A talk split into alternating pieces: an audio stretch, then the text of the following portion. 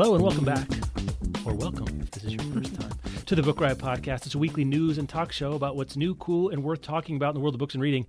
I'm Jeff O'Neill, here with Rebecca Shinsky, coming to you from bookriot.com. Today's Thursday, August 25th, 2022. I guess, are we have a Labor Day show? Are we recording next week? I guess we will, maybe. I'm not sure how it's going to go. I think we have it off. I'll have to double check. We may not have a show. May not have a show. What we will have, though, is it the 2nd? Is Tuesday's the 2nd? I can't remember. Oh. It'll be the 30th. I think 30th or 31st. Right. I'm just saying our fall preview draft is coming. How does time work? The first Tuesday in September. So that'll be Tuesday the 6th. If you're a Patreon member now. Oh, no. Or Jeff, what? The fall draft is going live on the 30th. That's what I meant to say. The fall draft will go live on the 30th. You'll have a full week before the 6th, which is when the first wave of the fall releases come out. Yeah, that's why we planned it that way. That's why we planned it that way. So you will be ready. Nothing will catch you unawares, except all the books we don't talk about. And since there's 11 gajillion, that means that you will miss a whole bunch. But so look for that now. Last week, Rebecca and I, Rebecca humored me with my galaxy brain about solving book rating systems. And a lot of people wrote in to say StoryGraph does that already. I accounted for that show, and that's not what I'm talking about, but sort of. So you can hear all that if you haven't listened or you want to sign up there. That was fun to do as well. Anything you want to say about the fall preview draft? We haven't talked. The only thing I told Rebecca, I threw her a bone and said, okay, just so you know, you don't have to worry. I'm not going to take the book that's A History of Orchid and 12 Orchids. I knew she was worried. She was wondering if she was going to pick that number one if she got the first pick. Said, you don't have to worry about it. It's not on my board. You don't have to play defense. Yeah. It's going to be a little bit different of a setup from our last couple of drafts because we gave ourselves some structure rather than just the wide open ocean. We set 8 categories that we each need to pick a title in, and then we each get 2 freebies. And we didn't take anything off the board at the start, which we did last fall it was Colson Whitehead. So, but there were a handful last fall that, in retrospect, I think we could have taken off the board to start. I think as I've and we're recording that show right after this. So, as I've looked and narrowed down where I would like to go in my first pick for each round, I think that I've got a pretty good idea of the places that we're going to be duking it out, or where it'll just be whoever gets lucky and goes first that round. I've got 3 that I really want. Yeah, I've got a couple I'm really excited about. It feels like not as big of a fall as we had last year, but it's hard to ever, I think, account for what last fall was in the world of books, where there were a ton of titles that had been delayed from other years due to the pandemic. When else are you going to get? We had Franzen, we had Lauren Graff, we had Louise Erdrich, we had Colson Whitehead. There were a couple more just big heavy hitters in close proximity. But lots of really interesting stuff. I'm looking forward to it. And in the spring, we got a Mandel, a Hanya Yanagihara, and Egan, right? Those are, in terms of big, lit, fit, crossover award winners that could sell from names, you don't get much bigger than those 3. And we don't have that. I don't have 3 like that. I don't have... Tipping my hand again. I don't have 3 commercial/lit-fit crossovers. I've got 1 or 2, but my 2 and 3 choices are not that. Same. So yeah, those categories are. God, I know we're going to be fighting over this. I know we're talking about the same 3 books. Yep. God, I know. It's going to be fun. I was going to think. Is there any meat left on the bone, either as a segment for the regular show or for the Patreon, where we just do our list of the books we're personally most excited about? I feel like that's the one thing the preview draft, and especially for doing these categories, because one of the categories is TikTok lottery ticket, kind of those aren't books that I'm excited about. I'm interested, and maybe I'll read some of those, but shoot us an email, podcast@bookriot.com. Whether or not you're a Patreon member, would you be interested in 45 minutes or something of us doing, here are the 10 books Rebecca's most excited about, and here are the 10 books I'm most personally excited about, outside of this weird exercise that we keep making more and more intricate for people that don't exist. We just got to keep it interesting. Yeah, we're trying to do it. And but what you do that is make it smaller and smaller. You cut the diamonds into smaller and smaller fragments is how you make it better. Yeah, I think, Next week, our bonus recording is a look back at our summer draft. And when we looked back at our spring draft, we did some like, what of your spring draft did you end up reading? What else did you read from the spring that you wish you had drafted? I think there is a way to sort of marry these or build off those conversations into here's what I've drafted, but also here's what I'm personally going to be reading. Yeah. So that's coming up. Always a fun time. And let's do a sponsor break and do some listener feedback and stories of the week. Today's episode is brought to you by Greenleaf Book Group. No summer vacation should be without a great read, and I don't know about you, but I am partial to mysteries and thrillers for my hot month reads. It's hot girl reading summer, always over here. And from the award-winning librettist of Legally Blonde, the musical, and the screenwriter of Freaky Friday, Heather Hawk, comes the page-turning psychological thriller, The Trouble with Drowning. So when author Eden Hart floats into Tucson's Antigone Books in all her dazzling perfection to give a reading, Kat, a struggling writer, can't help but compare herself. Thankfully, Kat's life starts to take on its own Eden-like glow when her literary future takes shape and she falls madly in love with Jacob. As demons from her past begin to surface, Kat's mental health craters, and this halcyon dream slips through her fingers. For the fastest-paced, slow burn you won't be able to put down, be sure to check out The Trouble with Drowning by Heather Hawk on Amazon or your retailer of choice. And thanks again to Greenleaf Book Group for sponsoring this episode. Today's episode is brought to you by SourceBooks Landmark. So King Solomon says something very interesting to his son before he dies, and that is, quote, "Don't let the white man take the house," end quote. These, as I just mentioned, are King Solomon's last words to his son as he dies. Now, all four Solomon siblings must return to North Carolina to save the kingdom, their ancestral home, and 200 acres of land from a development company. Told in alternating viewpoints, Long After We Are Gone by Tara Shelton Harris is a searing portrait of the power of family and letting go of things that no longer serve you, exploring the burden of familial expectations, the detriment of miscommunication, and the lessons and legacies we pass on to our children. It's an explosive and emotional story of four siblings, each fighting their own personal battle, because who isn't, who return home in the wake of their father's death. Make sure to check out Long After We Are Gone by Tara Shelton Harris, and thanks again to SourceBooks Landmark for sponsoring this episode. Listener feedback. I'm not sure where to do feedback for the Patreon stuff. Do we do it in the Patreon? But I should say a lot of people are like, StoryGraph sort of does this. Here's the thing.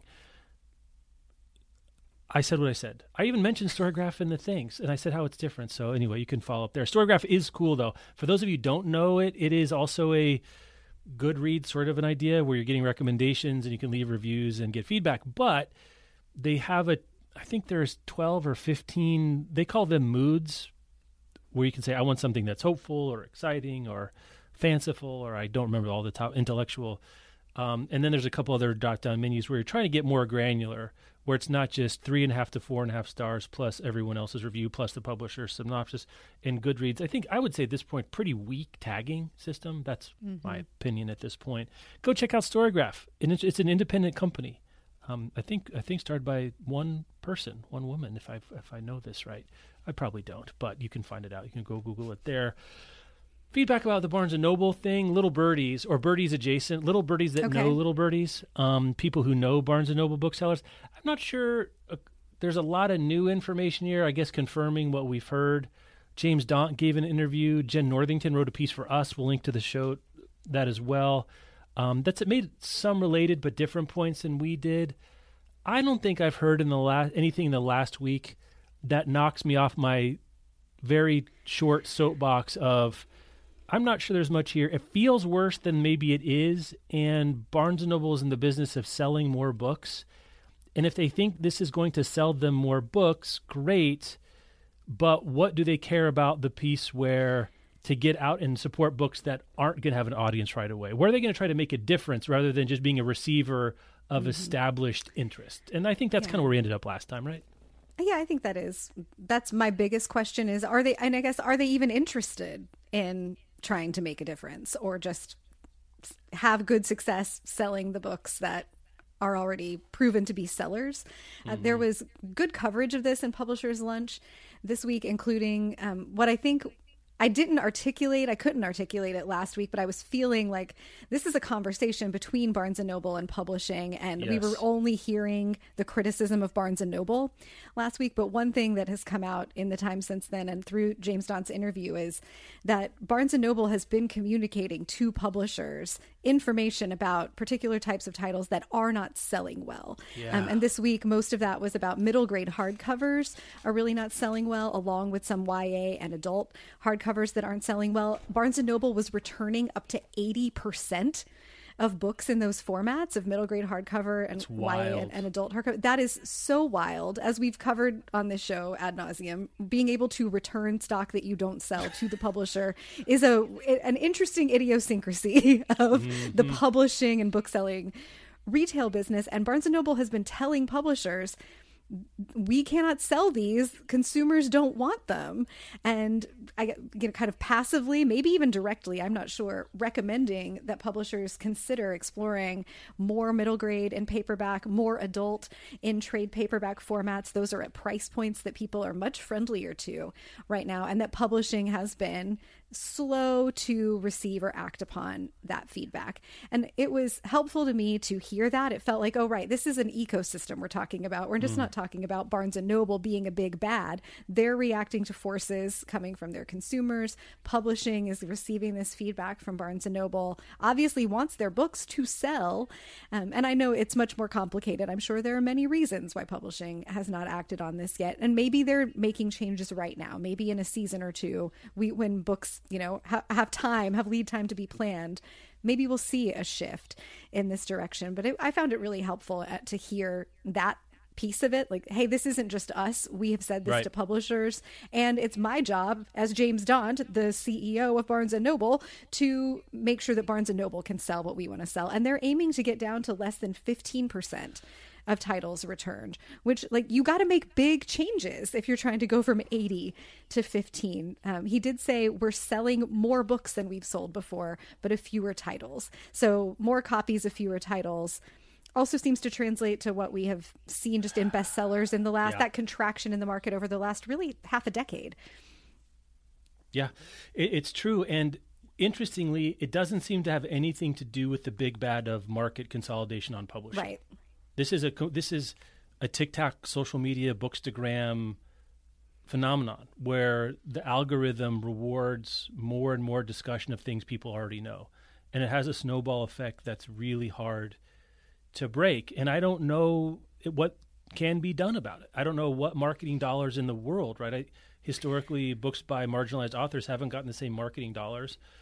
Well, even at parity now, the hurricane comes, and it doesn't matter how much wood you've nailed your windows on at this point. Like, the hurricane is beyond anyone's control right now, and it's beyond Barnes & Noble's control. It's beyond Amazon's control. It's beyond really anybody. The only person that maybe could do something is, I guess, ByteDance, the TikTok parent company, and do something else. I don't even know at this point. But the only category that's up year over year is trade paperback and adult fiction. Everything else is down. Yep. And that tells you something. And I think you're right that these kinds of things takes longer. Like, there's an author that my son really likes, and I've really come to like because of reading with him, Kelly Yang's Front Desk series. The fourth book in her series is coming out in the fall. It's hardcover, and apparently it's not going to be stocked in Barnes & Noble. Okay, fine. Whatever, I'm not really sure. It's, the fourth book. It's not sold the first three. I don't know what to say about Barnes & Noble, except I'll say this is, even if Barnes & Noble would stock it as a paperback, what's the royalty agreement? What's the publishing contract? It kind of reminds me of this stuff about Christopher Nolan having essentially veto power, not veto power, to have Tenet played in the movie theaters rather than direct to HBO. Do you remember that? Right. One of the big COVID movie stories. That was a contractual obligation, it sounds like. In other places, they had more leeway. Denis Villeneuve, I guess, either didn't have the power or assented to having Dune be a pretty close to, or if not day and date for Dune. But what I'm saying is those contracts were written, and either you got to rewrite the contract, people are loath to do, especially when it comes to the price of the book, because as you know, people know, if you've been listening or you know this, a lot of authors or a lot of their deals is their royalties are a percentage of the cover sale, cover price. And if you're going from a $17.99 YA or middle grade hardback to $11.99, the same number of books sold is going to be less money for you.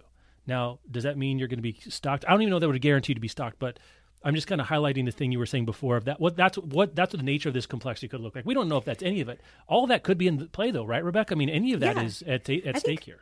All of that could be in play, and it's an algebra equation to be done for authors and agents, I think, of, all right, do we want to insist still on coming out in hardcover, knowing that we'll sell a lower volume but at a higher price point? Or at what point... how much more volume would we need to do in paperback sales to hit that same? And do we think that we could get there, or is it even more likely to get there because the price point is more appealing? You know, as you were talking, I was also thinking about how we've been saying if Barnes & Noble wants to make a move or wants to help people discover titles, I would be really curious to see market research about bookstore shoppers. Like we have the Pew Center research about how many books per year a heavy reader reads, and that's 10 to 12 of those books. If they acquire them from a bricks and mortar bookstore, what percentage of the time are they going to the store already knowing what they want? On those trips, do they pick up anything else that they weren't intending to get that they just discovered there? And on the other side of it, like how often are bricks and mortar bookstore shoppers going into bookstores without any mission in mind? Because it could be, I'm trying to think about analogies in other industries. Like I go to the grocery store with a grocery list, and sometimes it's like, oh, I also want Oreos. I run across them and I also want my Oreos. But most of the time, at least in my personal example, grocery shopping is like pretty targeted.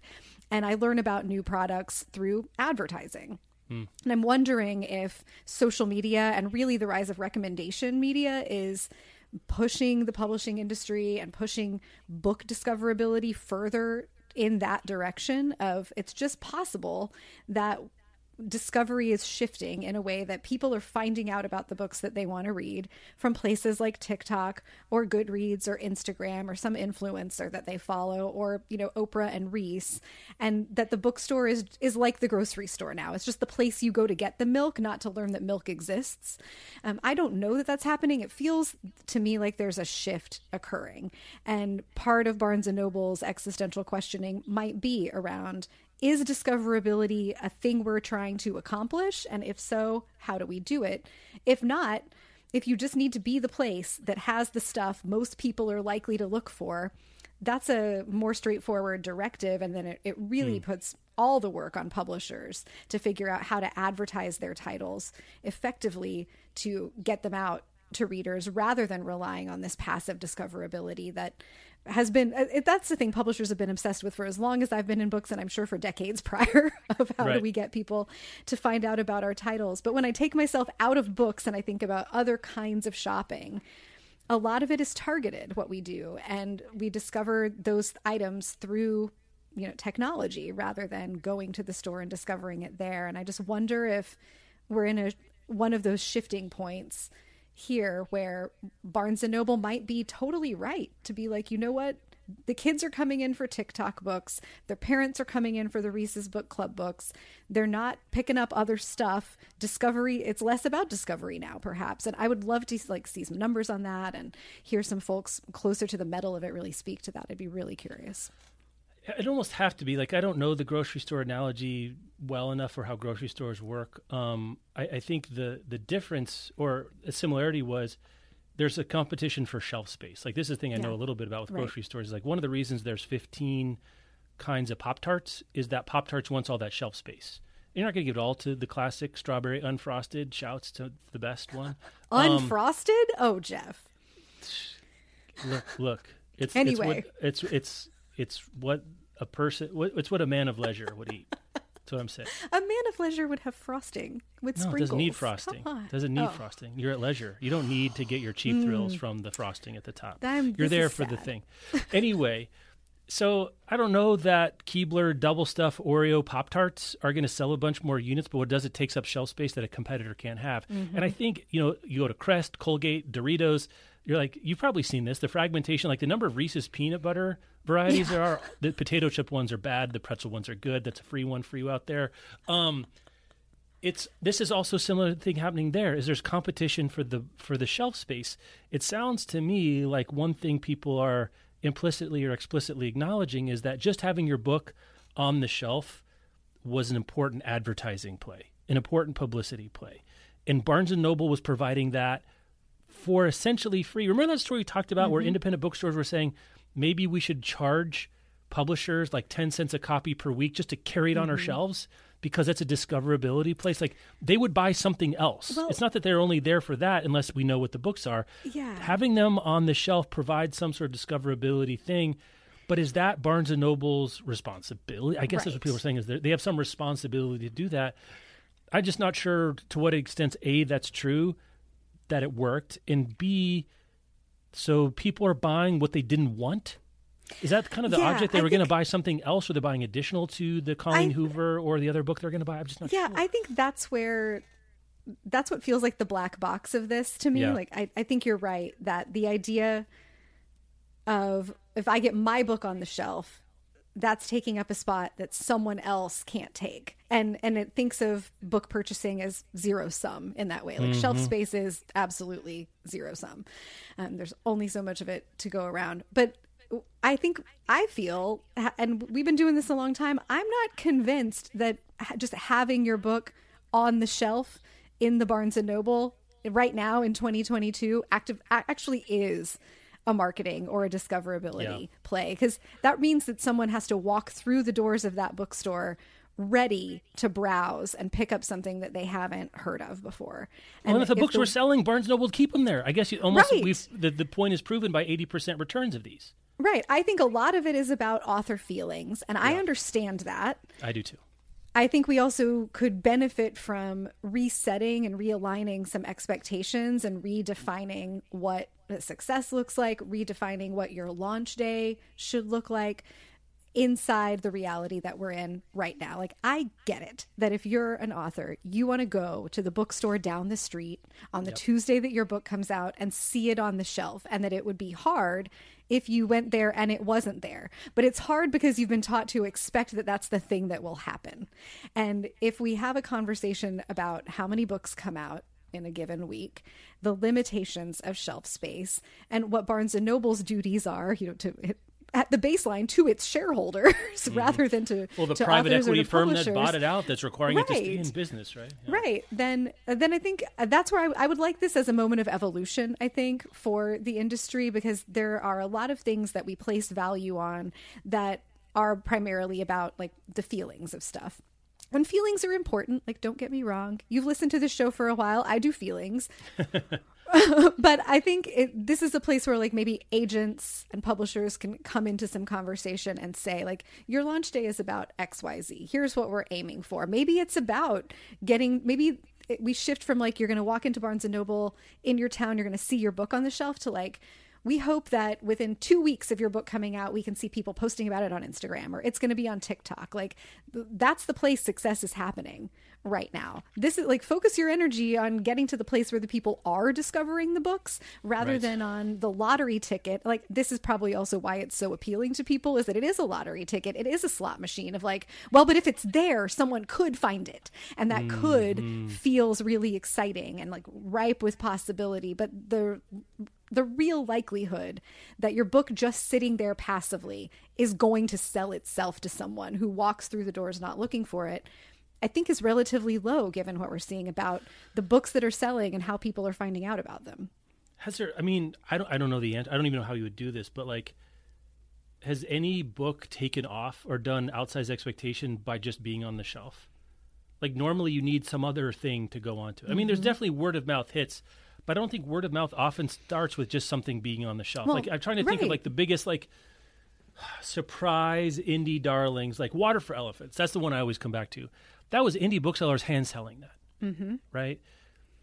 Has Barnes & Noble ever made a book? What does that even look like? I think is an interesting question. I think I want to acknowledge, but also contextualize like you do, my open-mindedness. If there could be a study out there that says, you know what, for X part of the market, just being on the shelf at Barnes & Noble really matters.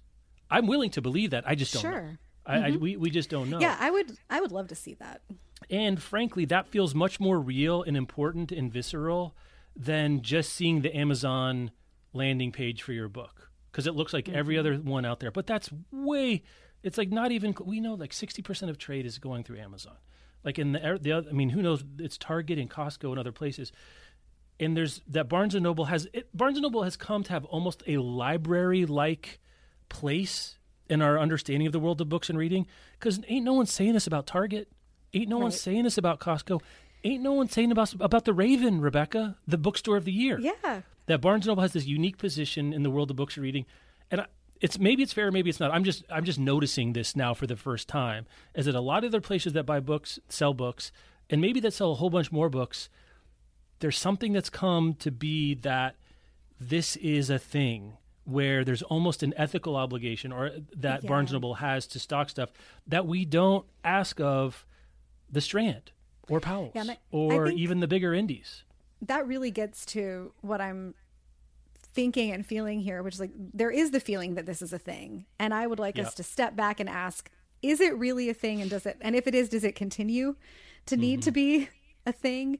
Because we've, in 15 years of doing this, I've been in lots of meetings with publishers who have said things like, we don't have a budget to market this book, but we're really hoping for word of mouth. Yeah. I have never sat in a meeting with someone who was like, we don't have a budget for this, but we're just hoping people find it on shelves. Like there's just I don't think that there is a shared sense in the world of publishing that just having a book out somewhere gives it a decent shot at success. Like, granted, it's got to be on a shelf for someone to find it. But if customers are walking into bookstores without the intention or the openness to stumble on things, it doesn't really matter that the book is on the shelf. And we're just going to publish it and make it available. Those books don't succeed. Winning the lottery of word of mouth is a lottery win. The marketing budget is the way. Like right. Almost always. Yeah, and to take up 3.5 inches at 84 Barnes & Nobles feels like a lottery ticket, but maybe it's actually not. It's kind of what we're saying. Like, maybe that's not actually a minimum viable lottery ticket. If you're an author with a book like out with your agent now, I would think, and I'd love to hear from agents about this, but I would think that the way to go would be harder negotiations with the publisher about how your book is going to be marketed and that there will be a dedicated marketing budget. Like, I understand that they might not allocate the like specific dollar amount for the marketing budget up front at the time that they're making the book deal, and marketing budgets move around, and we've heard all about this the last couple of weeks in the big PRH Simon & Schuster trial. But I would think that if there's anything you can negotiate about or spend your effort on as an author who's getting a deal with a publisher, it would be the marketing efforts and the marketing budget rather than, are you going to make sure my book is on the shelves in Barnes and Noble? Yeah. Which feels like marketing theater maybe at this point. Like that's marketing theater. Yes. Yeah. It's something like that. So again, if you guys out there, folks out there see other articles that has more data, more case studies, we'd love to see it. We've got questions too. And I think we'd believe many different stories. I do think there's a world in which some categories have a different relationship to shelf space. Mm-hmm. Some of this is anecdotal. For children's in middle grade, I think it's possible in this regard, especially, you know, there's all but just about marketing to kids, which is a thing, right? We know this from running advertising business and books, but also they're not online. They can't buy them. They can't buy the book themselves, typically with a credit card on Amazon or somewhere else. Also, you go in with your folks or an aunt or uncle or a friend. I think there may be more discovery happening there than, say, nonfiction. I'm just picking something at random. I think that's possible, though I'm not saying it seems more possible there because the nature of discovery and purchasing is just different. In that regard. Parents want to flip through and see if the book does the things that they're wanting a book to do. I think it's possible. I would really believe this for cookbooks. You know, you want to check out the recipes. Yeah. And I know, like, I think more people are just not buying cookbooks anymore because we have the internet. But like, I'm a dedicated cookbook fan. I do want to hold the cookbook in my hands and like see the recipes and is this the way I like to cook? Are these ingredients? Is this what I'm down for? Maybe. And those, you know, kind of fancy like coffee table books perhaps need that option to like pick them up and have a tactile experience in order to discover them. I would think that's, or I'd really believe it. I'd be open to hearing more about that. But in terms of like, I don't know, adult trade paperback fiction, discoverability for that's happening on the internet. Yeah, it does seem like it. You know, it's funny. One of the side effects of my year of Frontlist 2022 is I've been going into bookstores, as I always do, even big ones, and sometimes they don't have the book I'm looking for. Mm-hmm. They just don't. Yeah, It's just the thing. That's the end of my story, Rebecca. It was a classic anecdote for you there. Yeah, I was up in Vermont this past week visiting a friend, and I got to go to Northshire Bookstore, which is in Manchester. And it is one of the rare exceptions to my typical, like, well, that's a bookstore response when I'm traveling. It's really lovely. It has a unique vibe, Jeff. It has a cafe and dogs. And they don't care about I had the same. I was looking around at like the new and paperback shelves, the new and hardcover shelves. I wasn't looking for anything in particular. So I was doing the rare, like very intentional, just discover some stuff.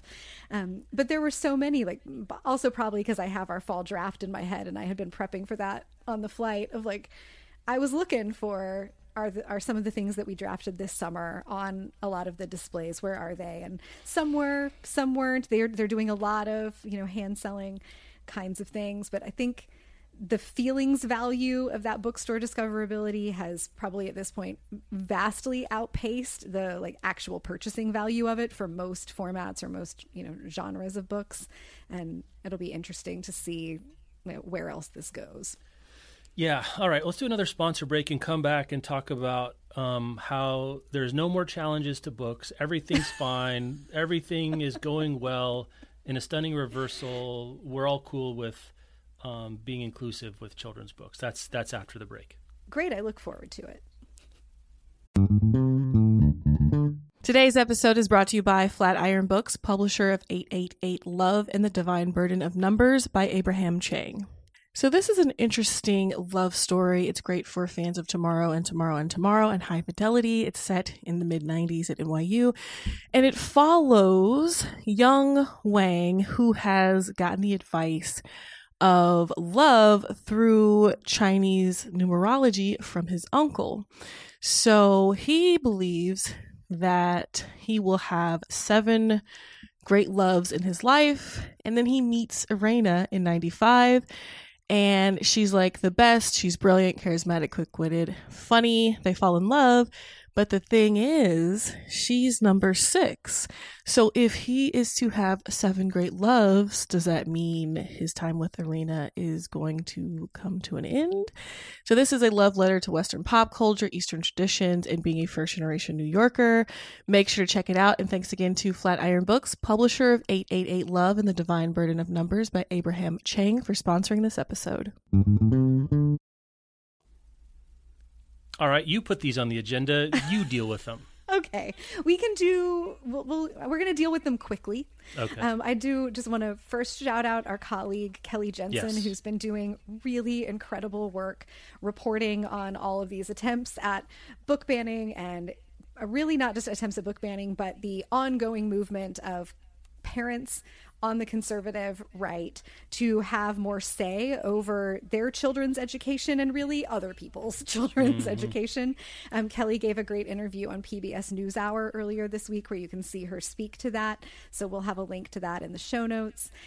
She also covered, was this a Kelly piece? No, this was a broader Book Riot community piece, is continuing to cover what's going on with Texas school district curricula. We've seen all kinds of interesting things happening in Texas. And this week, the Grapevine-Colleyville Independent School District voted on a new set of guidelines, not specifically about books, but these include prohibitions against critical race theory, as well as chosen pronouns and promotion of the ideas of gender fluidity. It's been dubbed the Don't Say Trans bill, but it really prevents educators from sharing any theory, or this is direct language from the bill, sharing any theory or ideology that espouses the view that biological sex is a social construct, that espouses the view that it's possible for a person to be any gender or none, that is non-binary, based solely on that person's feelings or preferences. That's really condescending language, not surprising, I suppose, here. Or that espouses the view that an individual's biological sex can be changed to, quote, match a self-believed gender that is different from the person's biological sex. So this really is an attempt to broadly prevent any conversation about the idea that gender could be anything other than this male-female binary that many of us have been raised to believe in. It's also not going to promote, require, or encourage. Educators are not allowed to promote, require, or encourage the use of pronouns that don't match the biological sex of the person that's listed on their birth certificate. So this also means not just for kids, but that teachers who are trans or non-binary will be forced to misgender themselves if they wish to keep their jobs in this school district. Increasing efforts here. I think it's important to talk about these as around language, yes, even though we're here a book site, because these things are related. You made a really strong point last week about, you know, that these books are threatening to people because the ideas in them are threatening. And this is an extension of that. This language is threatening to people who want to enforce these strict binaries because they know it's a construct. If you were so sure that this was the way it is and was unshakable, other people out there with other ideas would not be so terribly threatening. But they are attempting to control the introduction of these ideas by controlling the language that educators and the teachers can use. And they're making progress. So there's not much, you know, we're running out of like summary phrases to say about, yeah, I know, right, about these pieces. It's upsetting every time. There are actions that folks can take if you are in the school district or around it. Be looking out for this stuff in your own school districts. This is something to pay attention to. I have to frequently remind myself, even as a person who doesn't have kids in school, I should just care about what is happening in the school districts where my vote matters, and where I might have, you know, one citizen's worth of influence. But this is the creep of authoritarianism and the creep of trying to have this kind of social control. We see it with books. We're seeing it with language. There will be more attempts at other things. And y'all have expressed as listeners that you wanted to know about what's happening. So here we are reporting it. Never happy to have it, though. Last week, I was saying that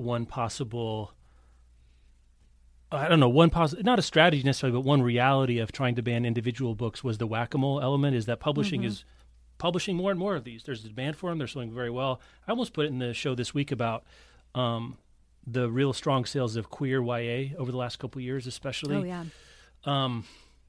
And some of it is interest. Some of it is normalization. Some of it is authors feeling comfortable. And some of it is publishers knowing that they're going to sell and getting behind it. And it's become a virtuous circle here. And just keep the books coming and make them ban each individual book. This is rather than whacking the mole, this is laying down DDT in the farm. Mm-hmm. This is what this is. This is, yeah, we don't have to look at the individual book. We're going to have this blanket prohibition, this blanket erasure. And I hope this is a Catch 451 series where people are going to have to challenge the books and say transgender, he, they, them, she, her, over and over again. And I hope the ACLU, I don't know where they could be on this. We said this last time. This would be a good place, because this is not about individual books. This is now about the words you can say, the ideas you can present. And it's a precursor to kind of a Scopes monkey trial moment, right? That's for those of you who don't know, you probably do, about presenting evolution as something that could be talked about. And it's going to take probably a big lawsuit. And unfortunately, the courts being what they are, it could lose. It seems like a lot of this should be Fourth Amendment stuff. I don't really know, but I'm not a lawyer. But unfortunately, this is going to need to be litigated. Yeah. And it's going to need an advocate with big pockets, because these are happening all over the place. And I'm really sad to see this. There's, you know, the only person this hurting is some kid that feels alone and misunderstood, and like they're the only one out there, and this only makes it worse. This doesn't help anybody. This protects no one from anything.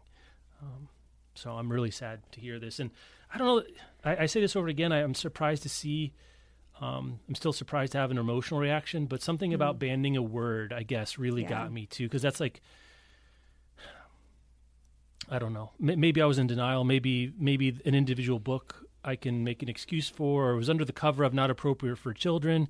And there's some appropriate for children stuff I'm sympathetic to. It was brought home to me again when people sent, actually I should say thank you, from last week, people sent recommendations for Ames and 11-year-old, kind of nerdy readings. And the one that I hadn't thought of that I did that I will probably pass along sooner rather than later is the Discworld series. I'm not much of a Discworld person myself, more that I just kind of missed it. But it made me think of like, there's a bunch of books. I was like, God, there's kids out there that need this stuff.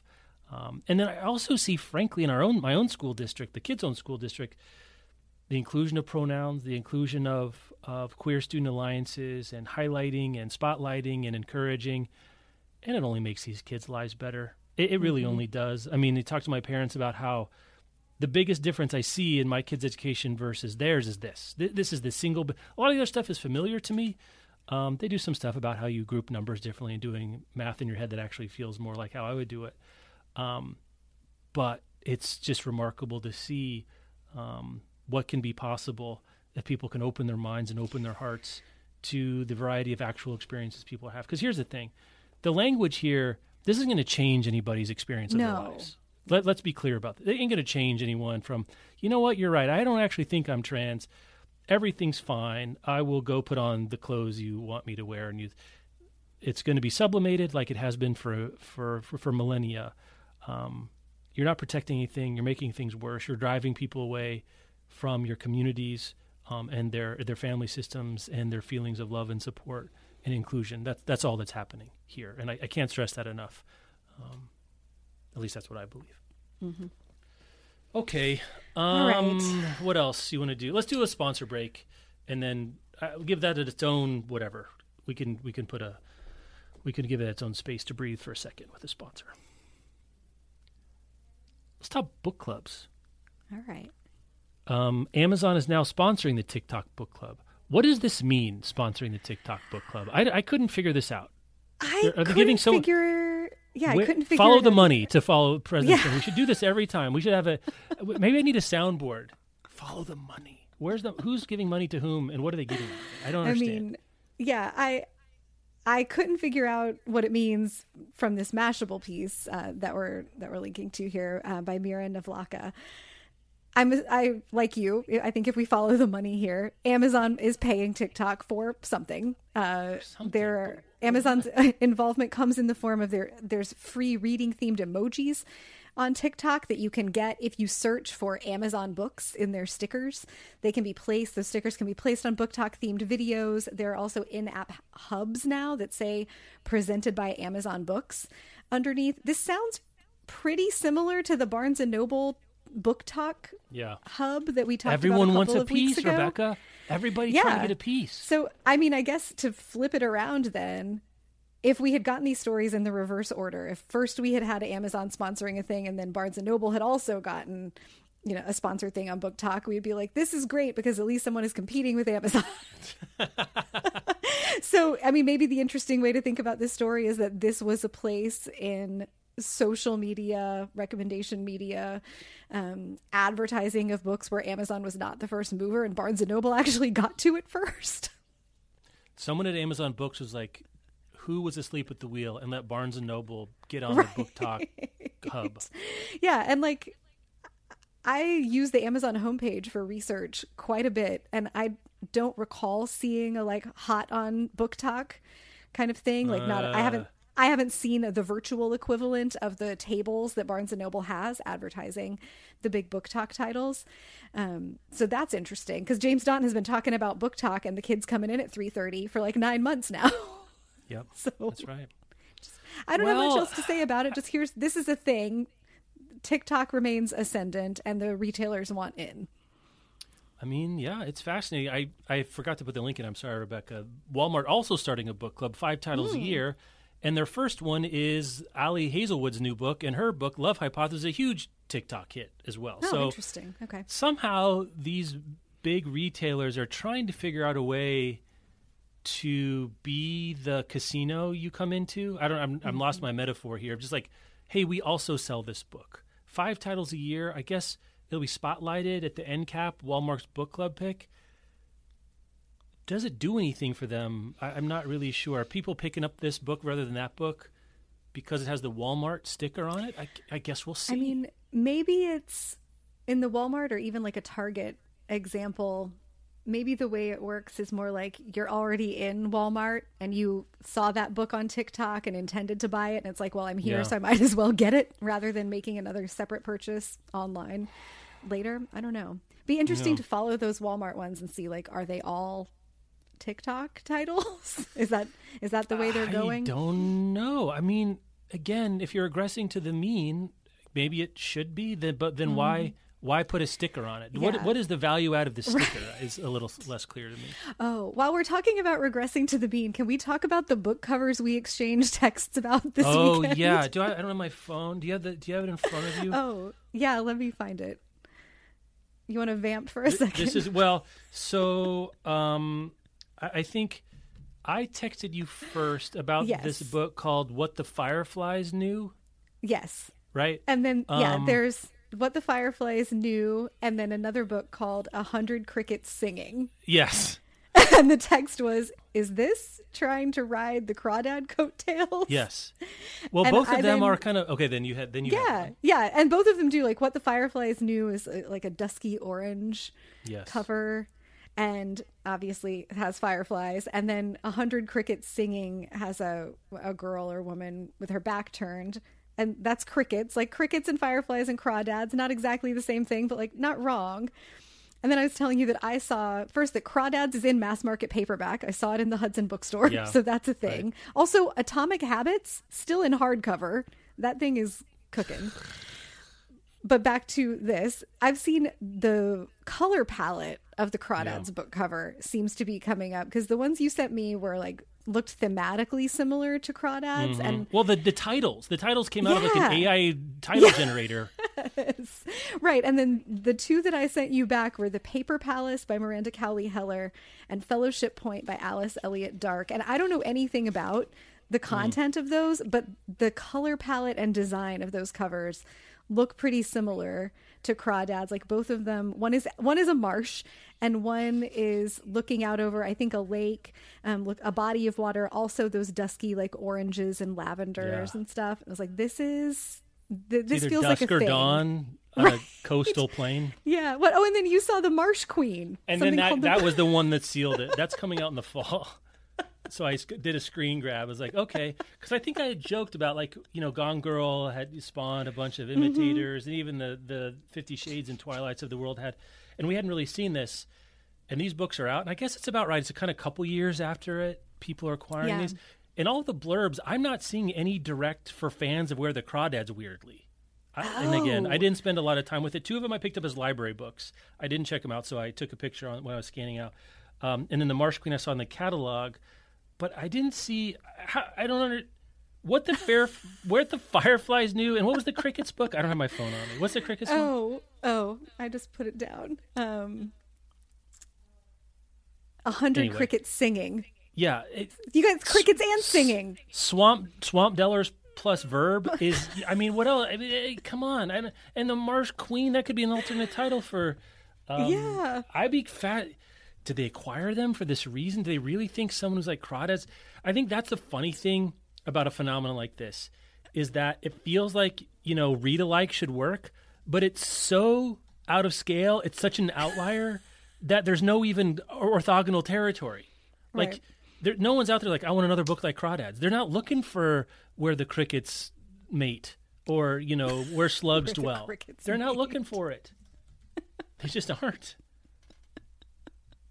Where the Slugs Dwell, coming to a library near you.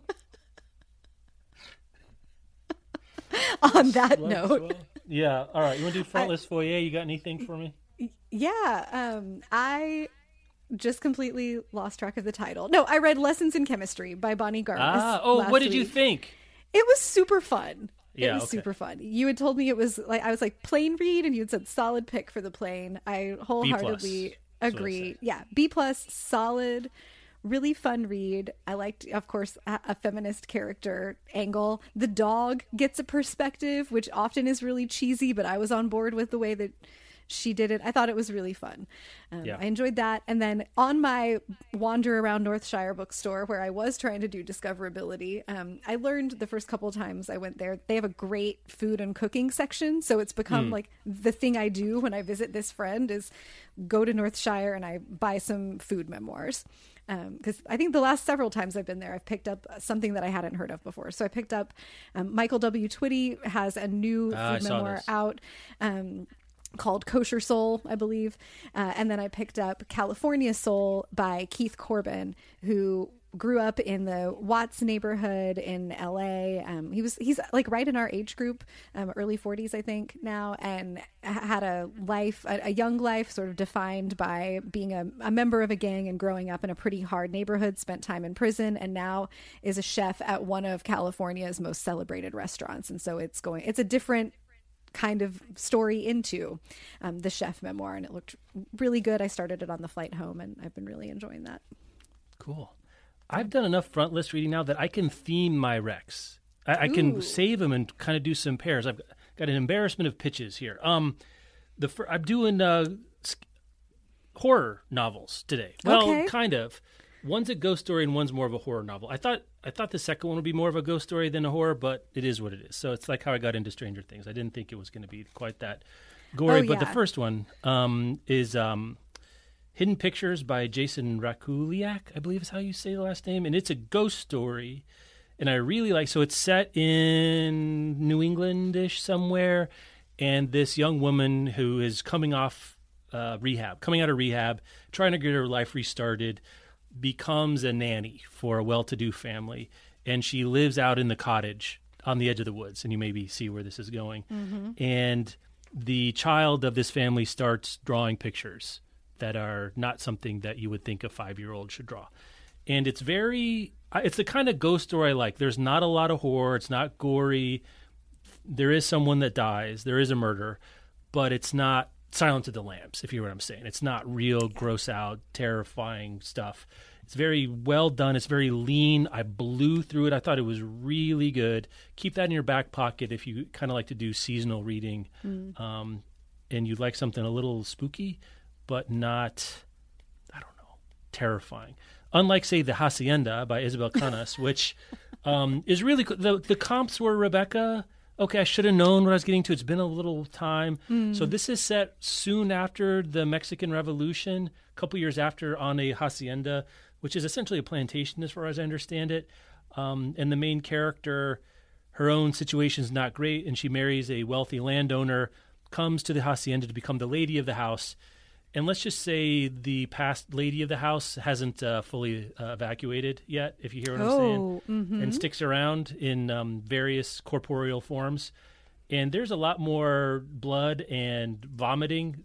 It seems to go hand in hand. They get a lot of blood, then a lot of vomiting happens, but very, very entrancing. A lot of scene, kind of the house and the setting and the spookiness. And good characters, a lot of history doesn't know. There's some steam where she enlists the help of the local hot priest to come in and help her get some exorcism going.